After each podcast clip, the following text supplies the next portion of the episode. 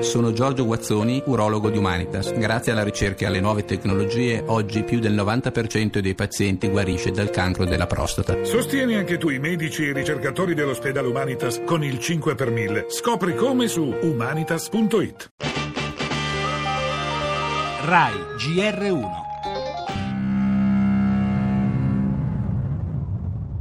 I quindici sci alpinisti stavano raggiungendo la vetta del Monte Nevoso in Valle Aurina, provincia di Bolzano, a oltre tremila metri di quota. La tragedia. Una valanga si è staccata dal fianco della montagna e li ha travolti.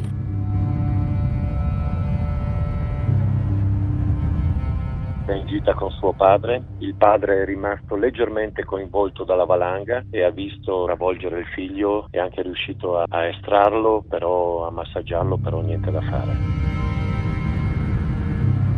Se uno si va, va su questa cima, penso che è ben in conoscenza di quello che fa.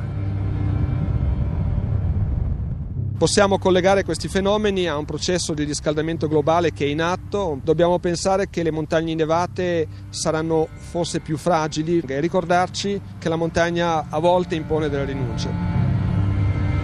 Le parole di Gianpietro Verza, esperto di clima e collaboratore del Consiglio Nazionale delle Ricerche, ci aiutano a capire questa nuova tragedia della montagna, i sei morti della Valle Aurina ieri mattina in Alto Adige.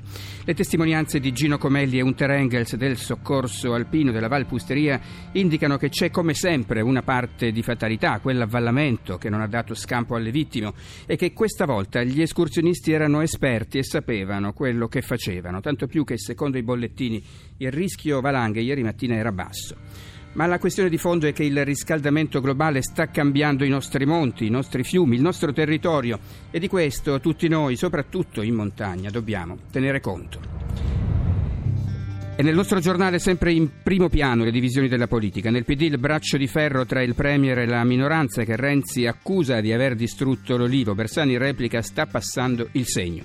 Clima ancor più acceso nel centrodestra, dove lo scontro è tra Berlusconi e Salvini sul nome di Bertolaso, candidato sindaco a Roma, dove tra poco riprende il voto dei gazebo. Per la cronaca, non c'è pace per Giulio Regeni dal Cairo, le autorità egiziane provano ad accreditare un nuovo depistaggio, ci sono poi aggiornamenti sul delitto Varani.